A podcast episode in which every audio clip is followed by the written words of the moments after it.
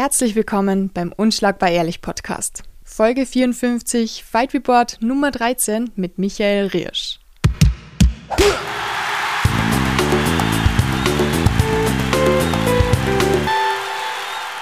Hallo Silvana. Hallo. 2. April ist der nächste Kampf gegen Islam Duladov. Der Name verfolgt dich jetzt schon seit 13 Wochen, hast du mir erzählt. Wie geht's dir denn eine Woche vom Kampf? Ja, ich kann den Namen echt schon nicht mehr hören. Aber ja, es war eine lange Vorbereitung, aber es ist alles gut. Jetzt das letzte Sparring gerade hinter mich gebracht. Unverletzt, gut vorbereitet. Nächste Woche ist endlich die Show. Richtig cool. Wie schaut der restliche Woche aus? Naja, also ich, am Abend habe ich noch lockeres Training. Morgen habe ich auch noch in der Früh locker und am Abend nochmal Kondition, dass richtig, ähm, dass die Woche gut zu Ende geht. Dann Samstag, Sonntag chillen und dann nächste Woche Gewicht machen. Und am zweiten wird sich quetzt. Am Samstag, ja. Na, jetzt ich freue mich, freue mich sehr, dass der Kampf, also ich glaube auch jetzt wird sich keiner mehr verletzen. Corona, ich habe es schon gehabt. Weiß nicht, ob er es schon gehabt hat oder es vermieden hat. Ich glaube, es kann nicht mehr, immer, ich jetzt sagen, es kann nichts mehr schief gehen, weil immer wenn man sowas sagt, dann geht was schief. Aber ich glaube, es ist schon, schaut schon ganz gut aus. Ja, bleiben wir mal optimistisch. 2. April, Überhaupt, April ist ein arges Monat, was Kampfveranstaltungen betrifft. Ich weiß gar nicht, wie wir da drüber kommen werden. Wir werden wahrscheinlich zwei Teile draus machen müssen, also uns am nächsten Fight Report. Aber 2. April, Sparta, eine neue Kampfveranstaltung. Wir haben sie letztes Mal schon angesprochen, wir sprechen es halt noch einmal an. Was erwartet uns da? Ja, es ist im Multiversum in Schwächert. Finde ich cool, dass sie da mal eine, eine frischere Location sich gegönnt haben. Ja. Also da war schon mal FFC und so, aber es ist nicht so nicht so alltäglich wie jetzt zum Beispiel Hallmann oder so, sondern es ist wirklich mal ein bisschen, man kommt auch mit der Schnellbahn gut hin. Mhm. Und die Fightcard scheint auch ziemlich gut besetzt zu sein. Also. Ja, neun Top-Kämpfe, was ich gesehen habe. Viele Österreicher, hat mir echt gefreut. Ja, ich glaube, das Motto ist äh, Österreich oder Wien gegen die Welt. Ist auch recht international besetzt. Also, wer am 2. April noch nichts zu tun hat, kauft sich ein Ticket, schaut sich das an. Und dann am 2. April GMC ist auch wieder Österreich vertreten. Genau, der, der Lukas Maxer von, von Cage Wolves ist bei GMC am selben Abend, wo wir bei der NFC sind. Ich glaube, ein Kollege von ihm ist entweder am ersten oder am zweiten auch bei der NFC, der Shoipov. Also Kampfsport lebt wieder in Österreich und Deutschland. Geht dahin. Haben wir sonst noch einen Österreicher am 2. April in Einsatz? Na, ich glaube, Octagon ist noch am selben Abend auch, aber das ist, ähm, da haben wir, glaube ich, keine österreichische Beteiligung dieses Mal. Eine Woche später haben wir dann die Ettles mit der Cage Fight Series. Yes. Da sind einige von den Jungs im Einsatz, also sowohl von den Grazern als auch ähm, Leute aus Wien. Dann am 23. ist Vendetta in Wien mit einem Wiener Duell. Patrick Reiner gegen Jamal Usarida von Alpha. Auch geil. Wiener Duelle, es sollte überhaupt mehr lokale Duelle geben. Ja, ich verstehe schon, möchte nicht jeder dann seinen Kopf rausstrecken. Ja. Aber es ist schon, schon immer besonders. So ein kleines Derby. Vor allem, wenn man die, die Kämpfer so gut kennt. Es macht dann noch mehr Spaß ja, weiß man gar nicht, zu wem er halten soll, aber ja. ich, ich halte dann einfach zu dem, der besser gekämpft hat. das mache ich auch immer, vor allem bei Fußballvereinen. du, wir haben einige andere gute Neuigkeiten, nicht nur gute Kämpfe, sondern auch, ähm, ja, ich weiß gar nicht, wo ich starten soll. Wir haben unglaublich viele Boxnachrichten gerade. Und ich werde da jetzt einfach mal das, was ich mir notiert habe, vorlesen. Und zwar, wir haben nämlich ähm, am Mittwoch, den 23. März, erfahren, dass der Ahmed Hagag, dieser österreichische Boxer, in Boric hat er bei der U22-Europameisterschaft einfach mal den Meistertitel geholt. Er ist Europameister in U22 bei 92 Kilogramm Klasse und das hat uns, glaube ich, alle extrem überrascht. Also ich habe mich so gefreut, das zu hören glaube, den Ahmed Hagag müssen wir das nächste Mal mal einladen auf ein Gespräch. Und es ist richtig gut für den österreichischen Boxsport, dass wir da mal wieder einen Europameister haben. Auch wenn es 22 ist, aber gibt wieder Hoffnung für die Future. Europameister ist Europameister. Ziemlich arg. Gut ab, das ist nicht leicht. Das ist überhaupt nicht leicht, ne? Und Keine leichte Aufgabe. Ja, richtig cool. Freut uns sehr und da echt einmal gratuliere an den Ahmed, dass er das wirklich geschafft hat. Gegen so ein gutes Feld auch. Ja, und dann haben wir noch äh, Neuigkeiten aus der Ukraine. Wir wissen ja, da gibt es natürlich auch immer Neuigkeiten, aber der mal ein paar positive. Lomachenko hätte ja eigentlich im Juni gegen Jorge Cambosas ähm, boxen sollen Und damit hat er ja die Chance gehabt, all seine Titel wieder zurückzuholen. Aber er hat den Kampf abgesagt, weil er gesagt hat, er möchte in der Ukraine bleiben und sein Land verteidigen. Ähm, fand ich sehr, sehr stark und Cambosos hat dann auf Twitter vor wenigen Tagen ihm ganz viel Erfolg gewünscht ähm, und gesagt, er freut sich schon auf Sena-Kampf dann, wenn er den David Haney, gegen den er kämpfen wird, im Juni dann ähm, besiegt hat. Dann machen sie zwar den richtigen Kampf gegen, also zwischen den wirklichen echten Champions. Und ich glaube, das ist auch der Kampf, auf den wir uns alle sehr freuen. Bin schon sehr gespannt, wie das wird. Und ich finde es ziemlich cool auch vom Kambosos, dass er sagt, hey, er freut sich schon auf den Kampf mit ihm, mit dem Lomachenko und wartet drauf eigentlich. Hast du Lomachenkos letzten Kampf gesehen? Ich habe den Kampf, glaube ich, nicht gesehen. Aber es ist definitiv die, also eine unter Anführungszeichen Ausrede oder Begründung für eine Kampfabsage, wo man als Gegner eigentlich nicht, das kann man ihm nicht wirklich übel nehmen. Er sagt, kann man nicht sagen, hey, du hast Angst. Wenn er sagt, so, nein, sorry, ich kämpfe lieber ja. gegen die Invasion meiner Heimat als gegen dich, machen wir es machen nachher. Ja, kann man jetzt schlecht, kann man jetzt, also da ist schwierig, was, was Schlechtes dran zu finden. Extrem, ich finde auch, es ist echt sehr mutig. Äh, pff, weiß gar nicht, was ich dazu sagen soll. Ist schon sehr männlich, ist schon ja, vor allem, mich freut es einfach jetzt über die nächste Nachricht, die ich jetzt gleich erzählen darf, auch aus der Ukraine. Ich habe nämlich gerade erst gestern, also echt, das war ja, 23. März, ähm, habe ich erfahren, dass Usyk, ähm, das ist aus anscheinend sehr vertrauenswürdigen Quellen, also wie, ich hoffe einmal, dass das wirklich stimmt. Er soll eine Genehmigung haben, dass er die Ukraine verlassen darf, weil viele Leistungssportler ähm, gehen jetzt gerade wieder raus aus dem Land, ähm, weil die Regierung möchte nämlich, dass die Leistungssportler die Ukraine auch auf höchstem sportlichen Level vertreten und dass sie der Welt sagen sollen, ja, sie leben noch, es gibt sie noch, es gibt die Ukraine und ähm, finde ich eigentlich eher gut, dass die Sportler da äh, Sportlichen wieder zurückgehen und wirklich in der Land auf dem Niveau halt vertreten können. Und Usyk ist einer davon.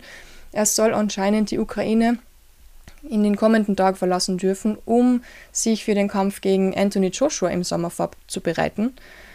Ah, Kampf, auf den ich schon ewig warte. Äh, unglaublich. Also ich kann es gar nicht glauben. Und ich freue mich echt voll, dass Usyk bald aus der Ukraine rauskommt, weil ich habe nämlich eh vor einigen Wochen mit meinen Kollegen in der Redaktion drüber gesprochen und halt gesagt, ja, die Klitschkos, Lomachenko, Usyk, die sind alle gerade im Krieg keine Ahnung, was passiert. In die ersten Tage vom Krieg sind gleich ein paar gute Sportler gestorben. Und dann hat ein Kollege natürlich zu mir halt gesagt, ja Silvana, du kannst schon anfangen, am Nachrufe für die vier Leute halt her, also zu schreiben. Und ich habe mir nur gedacht, wow, ich bring's nicht übers Herz, einen Nachruf zu schreiben über die Boxlegenden aus der Ukraine. Und deswegen bin ich einfach nur froh, dass jetzt wenigstens Usik bald aus dem Land hoffentlich rauskommt und ich mir darüber keine Sorgen machen brauche. Ja, die Ukraine ist im Boxsport, also gerade im Boxsport schon sehr stark vertreten. Voll. Das ist ja ist ein bisschen makaber mit den Nachrufen, aber es, da sieht man halt, wenn, wenn die Leute reden beim Kämpfen, oh, es ist, wir ziehen in den Krieg, es ist Krieg, ist es halt nicht wirklich. Am Ende des Tages ist es Sport. Und Sport ist Sport, auch wenn es hart ist und manchmal brutal geführt wird. Und Krieg ist halt am Ende des Tages doch wirklich Krieg. Und da wird der zweite Platz wird nicht auf Instagram bemitleidet, sondern der wird begraben, wenn er Pech hat. Das hast du schön gesagt, auch wenn es grausig ist. Ja, es tut sich einiges in der Boxwelt. In dem Sinne einmal Gratulation an Manuel Saev und seinem ganzen Team mit dem Coach Isaac Kosaschwili. Die haben ja auch damals bei der Tosan Fight Night am 12. März in nicht einmal zwei Minuten den Kampf gewonnen, den Hauptkampf. Und hat mich sehr gefreut. Das war echt eine spannende Fight Night. Ähm, eine sehr lange Fight Night. Ich habe zwischendurch dezent Hunger gehabt, weil ich bin von 17 Uhr bis 2, naja, bis 1 in der Früh, aber erst um 2 in der Früh dann wirklich daheim äh, dort gesessen im Heilmann-Dom und habe mir 19 Kämpfe gegeben. War sehr viel für die erste Kampfveranstaltung nach Corona, die ich live besuchen habe dürfen. 19 ist viel. Warst du schon mal auf einer Veranstaltung mit so viel Kämpfen? Ah, ich war auch schon, ich war auch schon auf einer, auf einer Toastland, die hat auch viele gehabt. Ja, na, das war echt ein bisschen irre. Aber also das heißt, deine Anregung ist für lange Veranstaltungen hauptsächlich äh, besseres Catering oder was ist sozusagen das, das Feedback? Genau. Ja, besseres Catering. Besseres. Wir haben nicht einmal, ja, nicht wirklich was Gescheites zu essen gekriegt. Ich meine, ich hätte mal einen Tisch unten besorgen können, da hätte ich genug zu essen gekriegt, aber war sehr spät dran mit den Karten und naja, wollte jetzt auch nicht gerade 100 Euro zahlen für einen Tisch. Und deshalb bin ich danach mit einem Freund zu Mackie gefahren. Da hat man noch ein paar Pommes reingehauen. Merkt man doch in Wien, wenn es ein bisschen später wird, ist die Essensauswahl nicht mehr. Ja. Geht nicht mehr alles. Na, aber McDrive reicht vollkommen für den Hunger.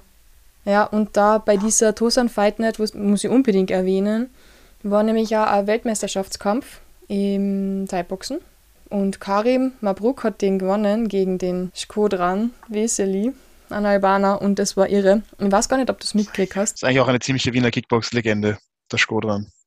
Org. Ja, es war irre. Der Kampf war irre. Also es waren so viele Knockdowns und es ist auf und ab gegangen. Ich habe zum Schluss nicht gewusst, wer gewonnen hat, weil es einfach so knapp war. Die Punkterichter haben sich dann für Mabruk entschieden und die ganzen Albaner sind dann plötzlich in den Ring rein und dann sind die ganzen Leute vom Karim in den Ring rein und der Ring war einfach voll und auf einmal war da echt sehr hitzige Stimmung. Das war so lustig, weil der Ringrichter hat nichts machen können. Er hat reingeschrien ins Mikro, sie sollen runtergehen und es ist eine Kampfveranstaltung und keine Ahnung was. Und die Kämpfer akzeptieren eh das Ergebnis und wir sollen uns alle wieder beruhigen. Sogar die Polizei war schon einfach mit zwei Personen halt im Ring, hat nichts. Die haben es nicht zusammengebracht, den Ring ähm, zu, ja, wieder loszuwerden, die ganzen Menschen.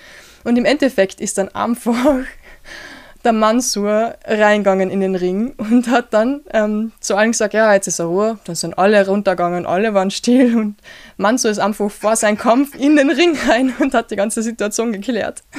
Mansur im Kampfmodus ist schon Autorität. Oh Gott, ja. Es hat so viel Spaß gemacht. Der sagt, geh aus meinem Ring.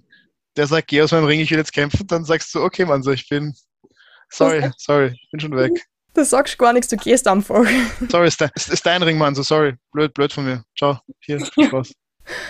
ja, na, es war echt irre. Hat super viel Spaß gemacht. Und sonst, also es war wirklich eine coole Kampfveranstaltung. Wie gesagt, nur für mich, für meinen Geschmack ein bisschen zu lang. Oder zumindest zu wenig zu essen. Für Leute, die halt nur auf den billigen Plätzen sitzen.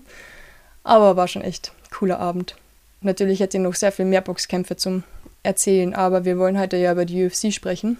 Und wir haben da einige gute Kämpfe ausgesucht. Ein Box, Boxen ist halt schon der zweitcoolste Kampfsport, kann man nicht äh, drum herum reden. Ich finde auch. Aber, aber Königsklasse ist halt, sorry, liebe, liebe Boxfans, ist halt MMA.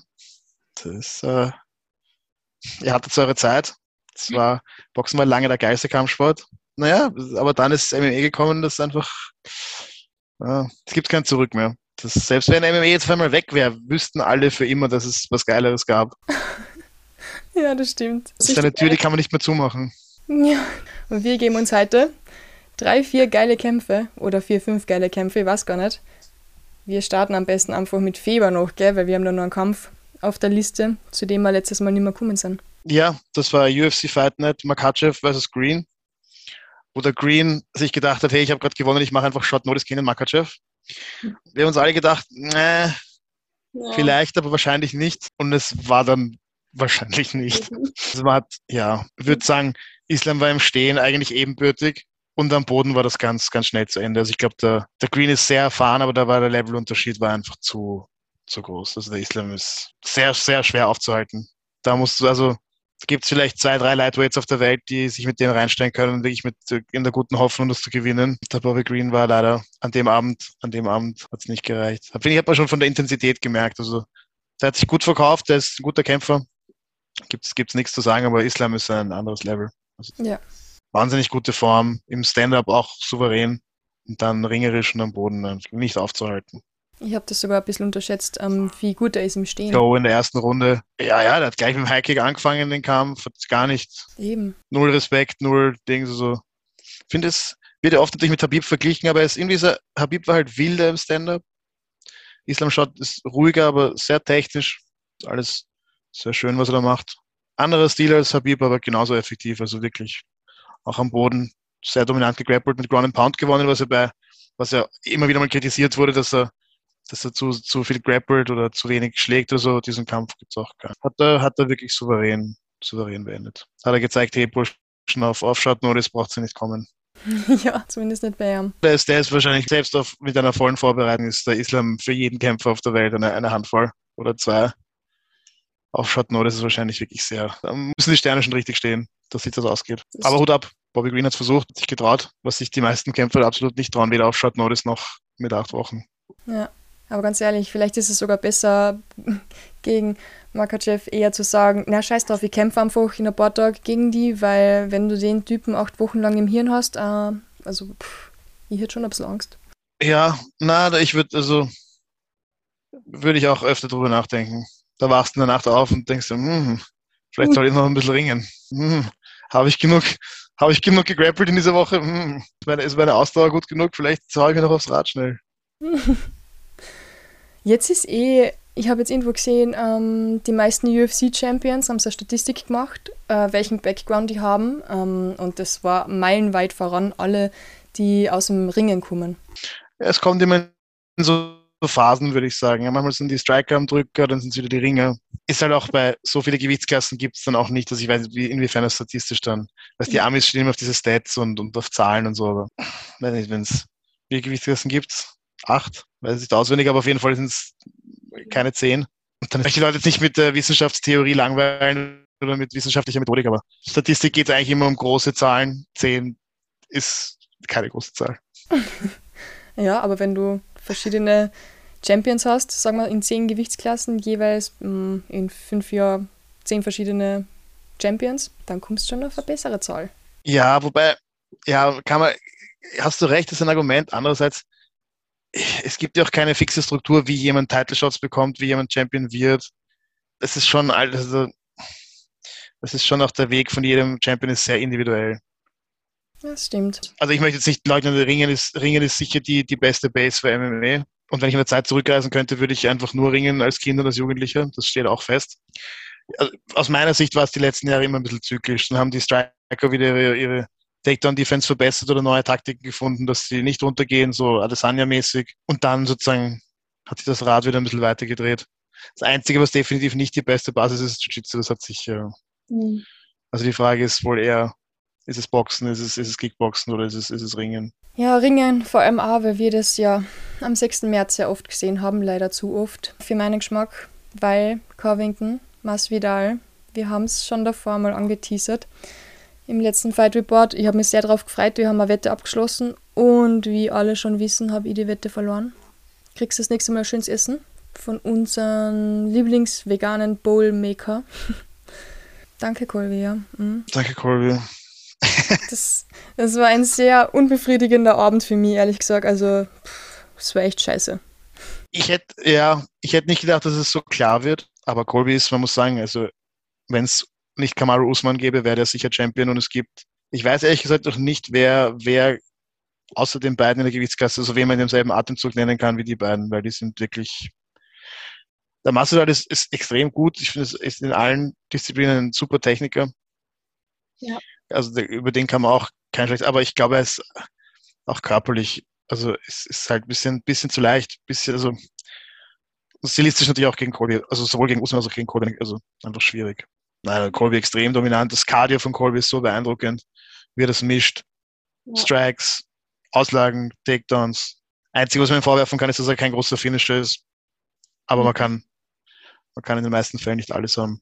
Aber sehr schöner Kampf. Also auch wenn die Leute sagen, äh, fünf Runden Decision, wer den noch nicht gesehen hat, schaut es euch an. Ja. Ist wirklich, ist wie immer hoher, hoher Pace, passiert viel. Hauptsächlich der Mask kriegt ziemlich viel auf die Fresse. Er hat es aber auch nicht sportlich genommen, Silvana, haben wir vorher noch recherchiert, gell? Na, na. Ich wollte aber noch dazu sagen, das Masvidal, damit ich irgendwas Positives über ihn sage. Mir hat das schon sehr beeindruckt, dass er ja echt ordentlich äh, ja, ausgewrestelt worden ist, aber dass er immer wieder trotzdem zurückgekommen ist, obwohl er schon so fertig war und immer wieder irgendwo noch einer gerade anhaken irgendwie durchgebracht hat, die wirklich Covington ähm, ja auch wehgetan haben. Und das finde ich nicht schlecht. Also wenn einer gesessen ist, dann hat es ordentlich erwischt in Covington. Ich weiß auch nicht, wie Covington da noch stehen hat können. Er hat Glück gehabt, einmal ist er eh ein bisschen eingeknickt, aber Masvidal war einfach zu fertig, um nochmal drauf zu gehen und das schade. Also echt schade. Ich habe bis zum Schluss gehofft, dass noch äh, ja, ein Wunder passiert, aber leider, ich bin enttäuscht worden von Masvidal. Doppelt sogar, dermal, weil, was du schon gerade angesprochen hast, wir haben noch eine Geschichte nach der Geschichte natürlich. Masvidal hat nämlich sich gedacht, ja, scheiß drauf, wenn Covington blöd über meine Kinder spricht, anscheinend, was ich gar nicht mitgekriegt habe, dann lauere ich ihn halt einmal auf. mit ein paar Freunden und fährt ihm halt auf einem Parkplatz vor einem Restaurant. und das hat er gemacht, der gute Masvidal.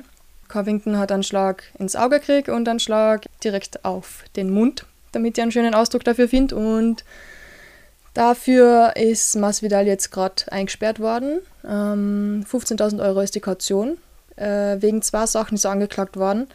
Erstens schwere Körperverletzung und krimineller Unfug. Hast du schon mal davon gehört? Krimineller Unfug. Ja, ja ich glaube, die, ähm, die Amis unterteilen sozusagen die Verbrechen in diese Felony und Misdemeanor. Also sozusagen schwerere Verbrechen und leichtere. Und ich glaube, krimineller Unfug ist äh, eine kreative Übersetzung für die nicht so schwere Variante. Ja. Bei uns heißt es dann Raufhandel oder Teilnahme an einer Schlägerei oder so. Irgendwie so heißt es im Tatbestand bei uns. Also ich glaube, das ist das Äquivalent für das. das kann nicht sein. Aber krimineller Unfug ist, ist ziemlich episch, das Übersetzung. Vielleicht hat es einfach nur schlecht übersetzt. Da richtest du, das ist so ein Unfug, was sie da gemacht haben. So ein Unfug, das ist richtig krimineller Unfug. Es ist einfach so irre. Er hat nämlich ähm, nebenbei auch noch die Rolex von Colby Covington ein bisschen zerkratzt und die kostet 9000 Euro und Covington will jetzt 5000 Euro für die Rolex.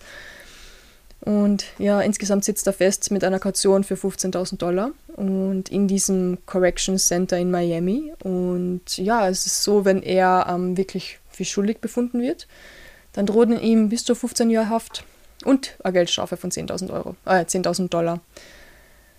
Ziemlich arg eigentlich und ich finde es echt extrem dumm natürlich, unsportlich und es geht mir nur am Arsch, weil Masvidal eigentlich so viel besser ist als das.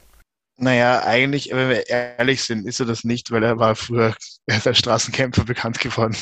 Ja. Weiß ich nicht, ob. Eigentlich ist es in, in Character für ihn, sowas draus zu machen. Ja.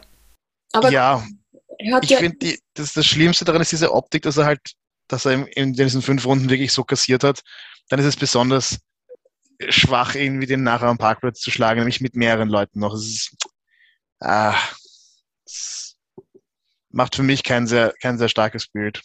Absolut nicht. Vor allem, weil er ja nach der Kampfveranstaltung noch gesagt hat, in die Journalisten, ja, Kovi war einfach besser im Ringen und er hat einfach zu wenig, ja, das trainiert.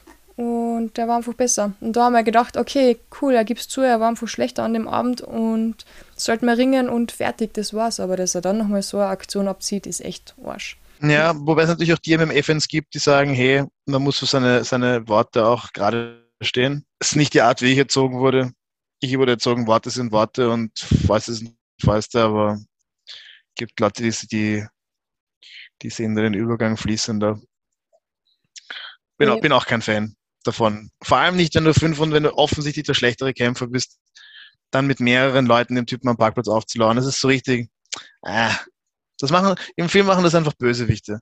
Das machen nicht die coolen Helden. Das macht einfach der, der Bösewicht, bevor er dann endgültig kaputt gemacht wird. Das ist so der, die Aktion dann. Ja, das stimmt. Und vor allem, ich weiß ja ehrlich gesagt auch gar nicht.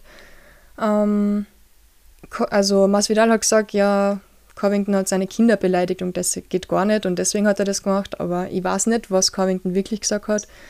Keine Ahnung, ob ich so durchdran wird, wenn jemand so schlecht über meine Kinder reden wird, aber es ist trotzdem, es kehrt sich einfach nicht, ja. Das ist halt meine, meine Erziehung, meine kulturelle Ansicht, aber ich würde auch nicht wollen, dass meine Kinder, wenn jemand irgendwas sa Blödes sagt, dass sie den gleich zu fünf zusammenschlagen. Ja. Das wäre nicht das Vorbild, das ich ihnen geben wollen würde. Wie gesagt, ich, ich bin so erzogen worden, dass wenn jemand einfach nur was sagt, dass du einfach dir denkst, okay, pff, ja. Ja. Also ist auch, ist auch, ich möchte auch ehrlich gesagt jemandem die Kontrolle geben, wenn er einfach sozusagen mir irgendwas sagt und sozusagen mein Verhalten dann kontrollieren kann. Mir ist es ehrlich gesagt ziemlich wurscht, was die Leute sagen. Wenn jetzt natürlich jemand handgreiflich würde oder äh, dann schaut die Sache ganz anders aus. Oder wenn es in, in diese Richtung geht. Aber mhm. wenn jemand einfach sagt, hey, du bist blöd und deine Kinder sind blöd, dann denke ich mir, ja, okay. Pff. Ja. da gibt man dann auf, auf Aber ja, das ist ein, das ja, ist ein anderer Ehrbegriff. Ja, das stimmt. Und auf solche Aussagen, da gibt es ja gar nichts, wenn du eh was der Gegenüber ist einfach deppert. Oder wenn man schon auf so ein Niveau runtergeht.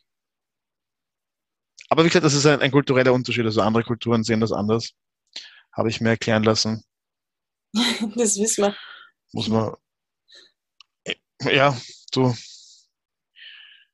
Ja, ist halt auch so wie am Ken Velasquez irgendwie. Ja, okay, irgendwie verständlich die Regung, dass er den Typen erschießen will. Andererseits äh, hat sein Kind dann halt auch keinen Vater, wenn er im Gefängnis sitzt in den nächsten 20 Jahren. Weiß ich nicht, ob dem Kind streng genommen geholfen ist durch die Aktion. Ja, voll, du, da wollte ich immer drüber sprechen. Kannst du unsere Zuhörer die Geschichte noch einmal ein bisschen genauer erklären, was da abgegangen ist? Also wenn wir schon bei, bei Fehlverhalten von MMA-Kämpfern sind, da, es ist, ich, ich, war jetzt nicht komplett am Ball, aber anscheinend war es so, dass die Tochter von Ken Velasquez ähm, mutmaßlich missbraucht wurde in der Kinderkrippe oder Kinderbeaufsichtigung. Mhm. Und der Typ ist dann äh, angeklagt worden und verhaftet und auf Kaution freigekommen. Und der, Kane, und der Kane ist dann ähm, mit dem Auto die Suchen gefahren und hat dann in das Auto, wo der Typ und der, sozusagen, die haben den geholt aus dem Gefängnis, ich glaube sein Vater, der Typ und noch irgendjemand, und hat dann Schüsse in dieses Auto abgegeben hat blöderweise allerdings nicht den mutmaßlichen Vergewaltiger getroffen, sondern nur die, also die anderen Personen oder die andere Person. Und dann war natürlich auch diese heiße Diskussion, war das, war das okay, äh, die, die Aktion oder den zu erschießen oder nicht. Ja. Darauf habe ich mich jetzt bezogen. Ja. Ja, schwieriges Thema. Ich kann da, weiß nicht. Nicht auch. Das wird, da wird man dann traurig. Ja. Die Kinderschänderei und Selbstjustiz, wenn wir das jetzt auch noch hier aufgreifen. ja, das stimmt. Ja, wobei, es gibt ähm, Ende April eine Kampfveranstaltung, die ist eine Boxkampfveranstaltung. Naja, nicht nur Boxen, aber es wird hauptsächlich geboxt. Ähm, alle großen, genau österreichischen Boxer sind dort. Ähm, es geht um Kinderschutz und das finde ich ziemlich gut. Ich glaube, du wirst vielleicht noch eine eigene Podcast-Folge drüber machen, wo wir ein bisschen mehr erzählen können. Und ähm, das finde ich echt ein wichtiges Thema. Und da sind die Kampfsportler haben sich alle erstmals in Österreich zusammengetan, um sich für Kinderschutz mehr einzusetzen. Und da gibt es auch diesen Roberto Datri, der sich da sehr dafür einsetzt. Und ich glaube, wenn es ausgeht, werde ich den einmal interviewen, damit er uns da alles zu der ganzen Kampfveranstaltung. Das ist natürlich ein Showfight. Ähm, zweimal zwei Minuten für jeden Kämpfer. Und wird natürlich viel Spenden gesammelt und geht halt alles für Kinder, die halt missbraucht, misshandelt worden sind. Es ist ein wichtiges Thema und ich glaube, das ist es eine ganze Podcast-Folge wert, damit wir da nämlich heute nicht so viel drüber reden können oder brauchen und wir uns wieder auf unsere UFC-Kämpfe konzentrieren können. Ja, ich meine, Kinderschutz ist absolut ein wichtiges Thema und zum Glück auch ein Thema, wo sich, glaube ich, wirklich alle einig sind. Ja. Also das ist, das ist so ein, ein gemeinsamer Nenner, den man, den man schnell findet denke, ja. das ist wirklich jeder, je, also wirklich von 1000 Leuten 999 Leute der Ansicht, dass man Kinder schützen muss und dass es nicht in Ordnung ist, denen schlechte Sachen anzutun. Würde man glauben, aber die Politik unterstützt, unterstützt das nicht wirklich. Und habe ich das Gefühl, von den Sachen, die ich sehe und auch die Möglichkeiten, die es für Pädophile immer noch gibt in Österreich. Und das ist echt irre. Ähm, also das ist wirklich, wenn man sich damit ein bisschen beschäftigt, das ist irre, was da in Österreich möglich ist und wie wenig die Politik da dagegen tut. Ja, na, da muss ich gestehen, bin ich jetzt nicht so im Bilde. Ich hätte gehofft, dass, die, dass wir da Gesetze dagegen haben, dass die auch vollstreckt werden. Nein, nicht wirklich. Wenn du Fotos hast von also Kindern, ähm, gewisse Fotos, wir wissen welche Fotos, ähm, du kriegst ähm, vielleicht sieben, sechs Monate. Dann das nächste, es gibt, dann gibt es ein pädophilen Handbuch, das in Österreich legal ist, wo du nachlesen kannst, das hat mir nämlich dieser Roberto Datri alles erzählt. Ähm, in dem pädophilen Handbuch kann man nachlesen, wie man das, diese Tat am besten verschleiert. Und das Handbuch ist einfach frei erhältlich in Österreich und legal. Das Problem ist halt jetzt auch im, im, im Dark Web, wo ich glaube ich die meisten dieser Sachen ja. äh, getauscht und vertrieben werden. Das äh, hat halt der Staat die Hand noch nicht drauf. Kann er nicht haben. Ich finde schon, in Deutschland haben sie es nämlich auch durchgebracht, dass wenigstens die ja höhere Strafe kriegen, Handbücher verboten sind und Sexpuppen von Kindern auch verboten sind. Und das ist etwas, das die Politik durchsetzen könnte in Österreich. Ja, also Sexpuppenverbot wäre ich auch, wäre ich auch völlig dafür. Ja. Ich glaube, glaub, da geht es vielen Menschen so wie mir, mir, wir sind diese Abgründe gar nicht klar. Ja. Ich habe also noch nie drüber nachgedacht, was es da alles gibt und geben könnte. Ja. Und wenn du mir, das ist, muss ich sagen, das ist für mich so, so weit weg von von, von okay und normal, dass ich gar nicht auf die Idee gekommen wäre, dass es sowas gibt. Aber es ist wahrscheinlich etwas naiv dann. Völlig. Ich habe auch überhaupt nicht nichts von all dem am Radar gehabt. Ähm, ich habe das eben erst durch den Roberto Datri erfahren, weil ich mich damit ein bisschen beschäftigt habe, weil es ja da eben jetzt im April diese Kampfveranstaltung gibt. Und ja, deswegen äh, eigenes Monats, ja, Monatsthema machen wir nicht, das ist mir zu viel, aber eigene Folge einmal mit ihm, wo er uns das alles mal ein bisschen genauer erklären kann. Ähm, machen wir auf jeden Fall. Und irre, aber ja. Du, kommen wir zu was Schönerem. Ja, definitiv wichtiges Thema. 13. März, Thiago Santos, Magomed Ankalaev. ja, das war's mit Santos, ha? Huh? Ja, wobei ich sagen muss, der ist immer noch gefährlich. Also auch die Leute, die, die den Rakic-Kampf sozusagen kritisiert haben, mhm. der Ankalaev hat auch ordentlich Respekt gehabt von Santos. Ja. Und zu Recht. Zu Recht, nämlich. Also da, wo Santos hat, hat so von außen schaut so aus, als hätte er ein bisschen die, das Problem, den, den Abzug zu ziehen mhm. und sozusagen die, die, den Zeitpunkt zu finden. Aber er ist immer noch, also da, wenn der, der linke Haken, den er auch rausgeballert hat in dem Schlagabtausch, wo der Ankalaev runtergegangen ist, das ist schon, also der, der Mann hat wirklich Power, wenn er, wenn er mental zu sich zurückfindet. Ich glaube nicht, dass der schon streng genommen vorbei sein muss. Aber wenn er natürlich, wenn, wenn er aus diesem, wenn er mental aus dem nicht herausfindet, dann, ja. dann ist es wohl vorbei mit ihm auf dem Level. Aber ja. Sieht man auch, dass es definitiv jetzt nicht nur an, an, an Alex sozusagen gelegen hat, dass manche Leute den Kampf fad fanden. Mhm. Weil der gute Uncle Live hat sich das auch fünf Runden sehr genau angeschaut, wie, wie er da reingeht und, und wie viel Risiko er da auf sich nimmt. Stimmt. Also da hat man, ich finde, das hat man sehr gesehen, dass da wirklich sehr viel gegenseitiger Respekt da war. Ja, mhm. schade. Also ich, ich wünsche es, ich wünsche es dem Santos, dass er, dass er, ich glaube, es war auch die Verletzung und dann natürlich jetzt ist nicht so gut geht. Ich glaube, das hat ihm auch viel Wind aus den Segeln genommen, dass er diese John Jones Decision verloren hat. Ja. Okay. Wo er, glaube ich, nicht der Ansicht war, dass er sie verloren hat. Na, ich habe eher vorne gesehen damals. Also das habe ich ja gar nicht verstanden eigentlich. Und dann die Verletzung. Also ich, ich, kann, ich könnte mir vorstellen, dass es sicher eine Rolle spielt. Ja. Aber es ist schade, weil der Mann ist wirklich gefährlich. Okay. Ankalaev ist, ist auch ein fast, fast perfekter Kämpfer. Also da gibt es auch, auch technisch, athletisch, gibt es auch fast nichts, was man sich mehr wünschen könnte. Aber ich, ich würde ich würd gerne nochmal den alten Santos sehen. Mal ja. Ja. Würde ich schon. Trotzdem ein recht sehenswerter Kampf, einfach weil diese, diese Spannung so hoch ist weil das ein, ein gestandener Profi wie der Ankalaev oder auch der Alex das sehen, wenn man, jemand so viel Respekt hat vor, vor einem mhm. Kämpfer wie Santos, das sagt einem auch eine Menge. Also die wissen schon. Und vor allem die Trainer schauen sich das ja auch vorher an und die wissen schon, okay, wow, das ist ein, ein besonders gefährlicher Mann. Definitiv. Auf derselben Karte war noch, weiß nicht, ob du den gesehen hast, der, der Yong Sadong. Ich habe nur gesehen, dass er gewonnen hat, aber ich habe mir nicht den ganzen Kampf angeschaut. Wow, also Bantamweight-Kampf, Yong Sadong, ein junger Chinese, 24, gegen Marlon Moraes. Und ähm, der Jong Sadong, ich glaube, von dem werden wir noch mehr sehen und hören. Also erstens war das wieder so ein, ein Bantamweight-Kampf, wo die beiden einfach wie Actionpuppen ausgesehen haben, also übertriebene Form, die beiden Jungs. Und der Jong Sadong haut die Hände raus. Ist, also noch schlimmer als Piotr Jan. Wenn du den siehst, wie der, wie der schlägt, und denkst jedes Mal, huh, huh. Und er schickt dir noch schlafen mit einer mit äh, Ende von der Kombination ist ein rechter Aufwärtshaken und das ist aber K.O.K.O. Nicht T.K.O., nicht überlegen, sondern wirklich Tschüss, Licht aus, gute Nacht. Wow, ja. Also ist auch ist ein kurzer, aber sehr sehenswerter Kampf, gerade wer Fight Pass hat. Young Sadong gegen Marlon Moraes kann man sich, das, äh, dauert nicht lang und ist wirklich sehr, sehr unterhaltsam.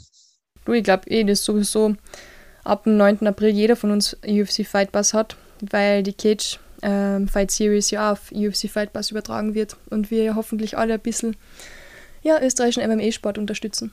Ja, also dass Österreich jetzt eine Veranstaltung hat für Zentral- und Osteuropa, die die Leute zur UFC führen kann, mhm. das kann man nicht oft genug erwähnen. Mhm. Das wird, wird sehr viel für den Sport in Österreich tun. Ja. Und ja, du, nicht nur Österreich, in England geht es ja gerade auch ordentlich ab, was MMA betrifft. Es war endlich wieder mal ein UFC Fight Net in London. Endlich mal wieder zu unserer Zeit oder fast unserer Zeit. Und ja, das war einfach nur ein, ein Fest für die Engländer und die Briten, also überhaupt für Großbritannien. Ja, es, oft, oft läuft es halt auch, also gerade im, im höheren Level läuft es nicht immer so gut. Ja. weil das sind die Book, also da wird dann kein Fallops geholt. Das waren schon auch gute Gegner. Aber an dem Abend hat es funktioniert, wie du sagst, für die Briten. Ja, und wir haben, das habe ich noch nie gesehen in der UFC, ähm, von den sechs Hauptkämpfen waren fünf ja die Performances of the Night. Also Dana White hat da ordentlich gecasht oder zahlen müssen für den Abend. Also die fünf Kämpfe von der Maincard, die ich mir ausgeschrieben habe für den Podcast, sind auch alle vorzeitig beendet worden. Ja. Drei davon in der ersten Runde. Also so mag das der Dana.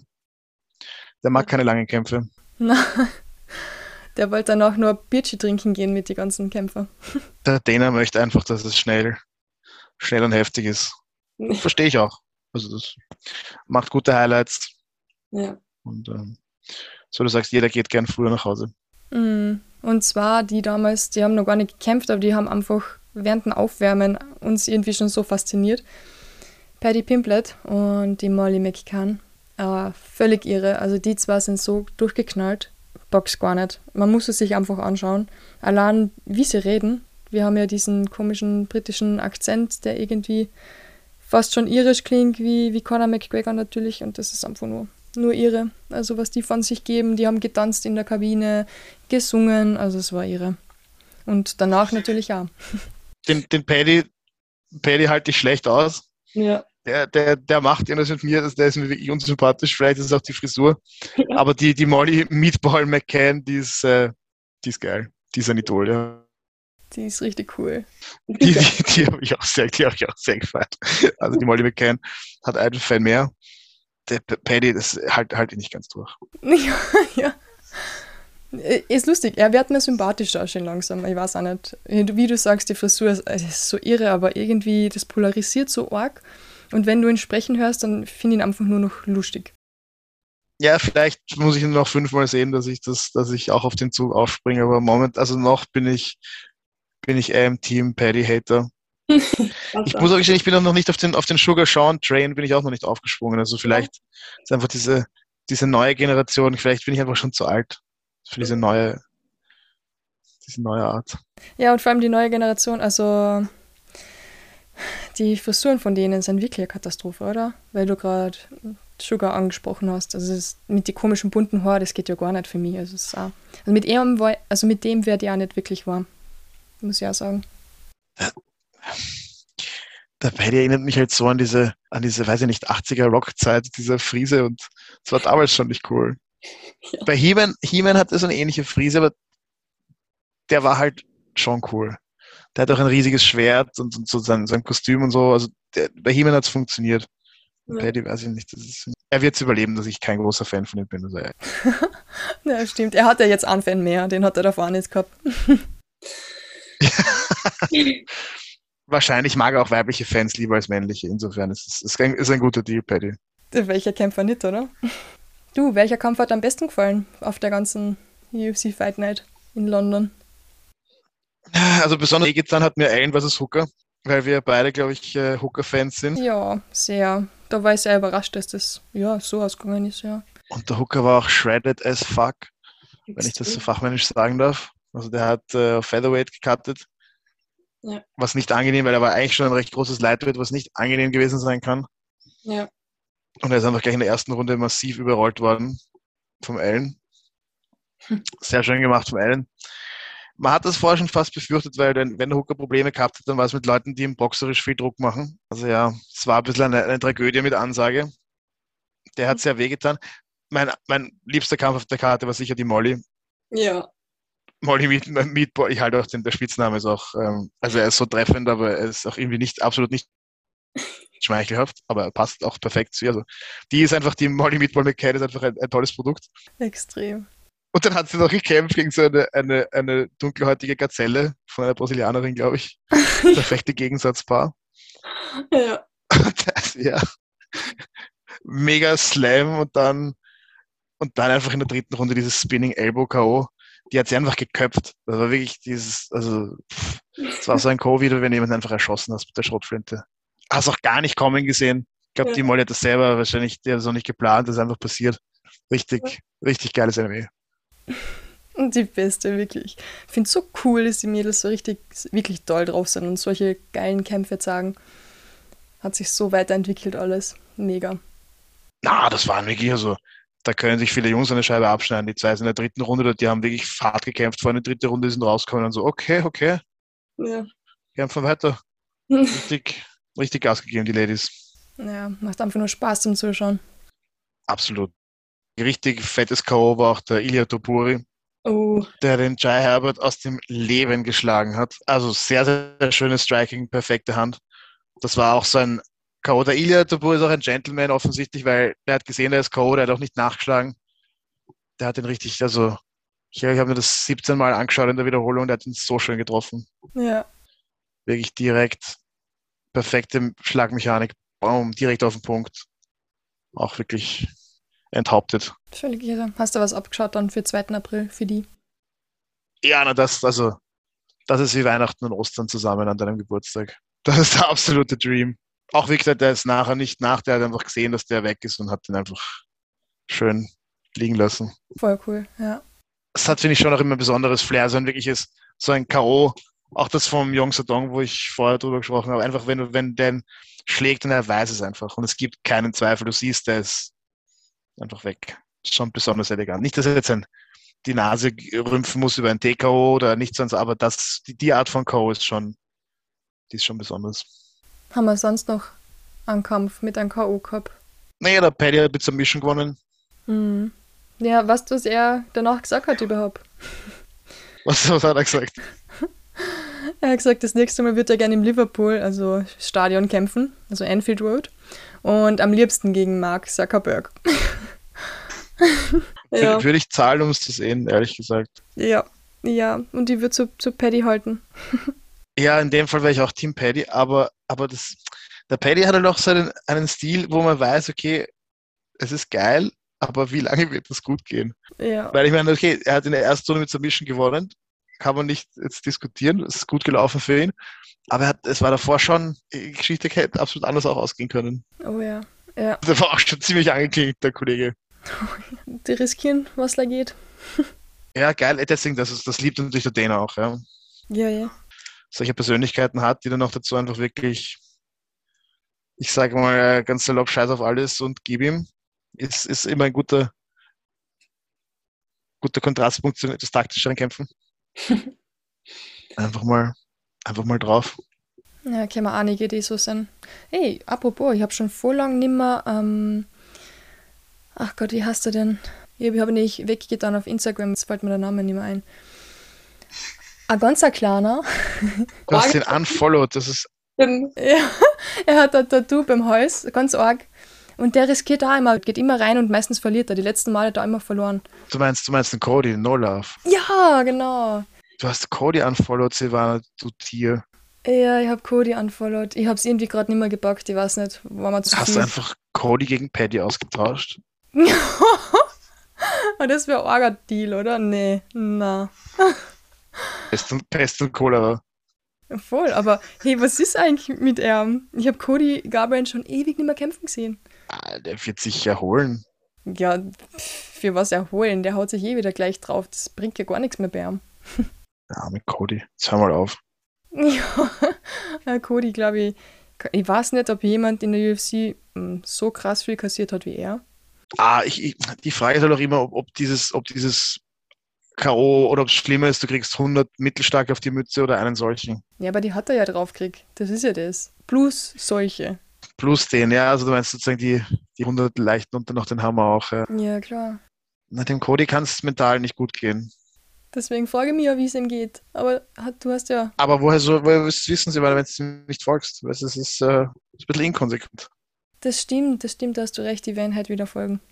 Ich, ich bin ihm nie gefolgt, deswegen habe ich kein schlechtes Gewissen whatsoever.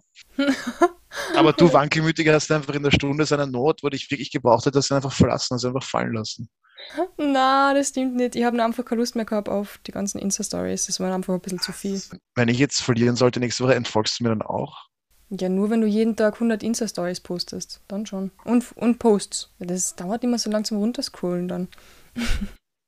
Du hättest aber einfach, du hättest einen Kompromiss eingehen können und einfach unsubscriben können. Also du bleibst Follower, aber du schaust dir deinen Content nur noch an, wenn du willst. Ja, ich habe gedacht, ich folge ihn einfach nimmer, dann fällt mir wieder ein, dass ich ihn folgen könnte und dann schaue ich wieder mal drauf. Aber so, wenn ich weiß, ich folge ihn eh, aber ich schaue nicht drauf, erfahre ja nichts.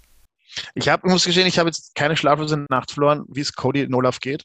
Aber jetzt, wo ich sehe, wie, wie seine Fans sich gegen ihn wenden, jetzt äh, tut mir ein bisschen leid. Also vielleicht folge ich ihm noch. oh dann komme ich echt schlecht drüber gerade, was Cody betrifft. Das ist ein, ein Mitleidsfollow. Ja, voll. Aber da muss ich echt mal nachschauen, halt, wie es ihm geht. Weil, ja, wie wir gerade gesprochen haben, Pimplet, der so viel kassiert hat, ist mir eher sofort eingefallen. Deswegen. Hm, Ja, das kann gut sein, dass der. Wobei natürlich, das ist ein bisschen gemein, der No-Love ist schon äh, ein anderes Kaliber Sportler als der, als der Paddy, würde ich sagen. Oh ja, das auf jeden Fall. Aber kassieren tut er gleich Man viel. vergisst dann die guten Zeiten, aber der, der Cody hat schon, der Cody hat schon auch, der hat auch wirklich ausgeteilt und abgeliefert, Ja, Cody ist Legende. bevor dann das Blatt sich gegen ihn gewendet hat eben. Also da muss der Paddy muss noch viele, da muss er noch viele Sachen machen, bis er in einem Atemzug genannt werden darf eigentlich. Da hast du auf jeden Fall recht. Trotzdem. Ich mache mir ja nur Sorgen um ihn, was eh. So oft so viel kassieren. Schau, Paddy the Paddy ist auch, ist auch wirklich ein guter Kampfname. Mhm. Ist gar nichts. Aber. No Love ist für mich immer noch Top 3. Ist- Also ist Ja. schon Ich würde den gleichen nehmen. Richtig gut. Silvana No Love Strieder. Ja. Der Daniel Rest hat das einmal gesagt, weil ich habe mal gefragt, du, was, was für ein Kampfname wird zu mir passen? Und dann hat er, na, oder habe ich das gesagt? Nein, er hat eh gesagt, eh No Love. War echt lustig. Der Bad Moon, Ja, Daniel. voll. Einmal gut dabei. Du, das war's jetzt wieder mit unserer Kämpfe für das Monat, ha? Ja, waren eh viele. Extrem viel, ja. Einige muss ich mir noch anschauen. Aber war ein cooles Monat, ja. Ja, jetzt wacht Kampfsport auch bei uns wieder richtig auf. Endlich. Bis, bis dann eine neue Variante im Herbst kommt und wieder alles im, im Arsch ist. Aber bis Ja. dahin, bis dahin ist der Ukraine-Krieg auch vorbei. Hoffentlich, ja. Haben wir wieder Platz in den Nachrichten für, für sowas. Freue mich drauf, wenn es endlich mal wieder ein bisschen sportlicher wird. Okay, Silvana. So, hat mich gefreut. Ich wünsche dir ganz viel Glück für deinen Kampf, gell? Silvana, ich freue mich auf, mein, auf, mein, auf meine Bowl. Oh ja, damn. Ich hoffe, du vergisst es bis dahin. Ich, hab, ich muss sagen, ich habe den Fehler auch schon gemacht, wenn man mit seinem Herz wettet, nicht mit seinem Kopf, ist immer schwierig. ne? Das äh, Stimmt, nein, ich vergiss es eh nicht. Wettschulden sind Ehrenschulden. ja, oder wir können doppelt oder nichts machen, oder? Nee. Oh, Natürlich auch. Äh, oh, Ah, da kommen wir hin. Das klingt gut. da geht's so um was, ne? Das stimmt. Was sind für große Kämpfe in nächster Zeit, wo man. Oh, Hamzat gegen Burns zum Beispiel. Weil du bist sicher stimmt. ein Hamzat-Girl, aber ich glaube, ich glaube, der Burns macht das. Ja, ist schwer zu sagen. Ah, dann halt jetzt zu Hamzat. Hm. Ja, heben uns das für den nächsten Podcast auf, aber für die Prediction. Aber da haben wir, ich, ich glaube, der, der Burns macht uns das. Der Burns wird den Hype-Train von den Schienen springen. Ja, schauen wir mal. Ich halt zum anderen. Mm, Ja. Schönen Nachmittag. Alles Gute. Bis bald. nächstes Mal sehen, bin ich entweder tot oder der Held von Düsseldorf, Silvana. Wir nehmen das zweite, okay? Held von Düsseldorf. Definitiv. Bis bald. Ciao.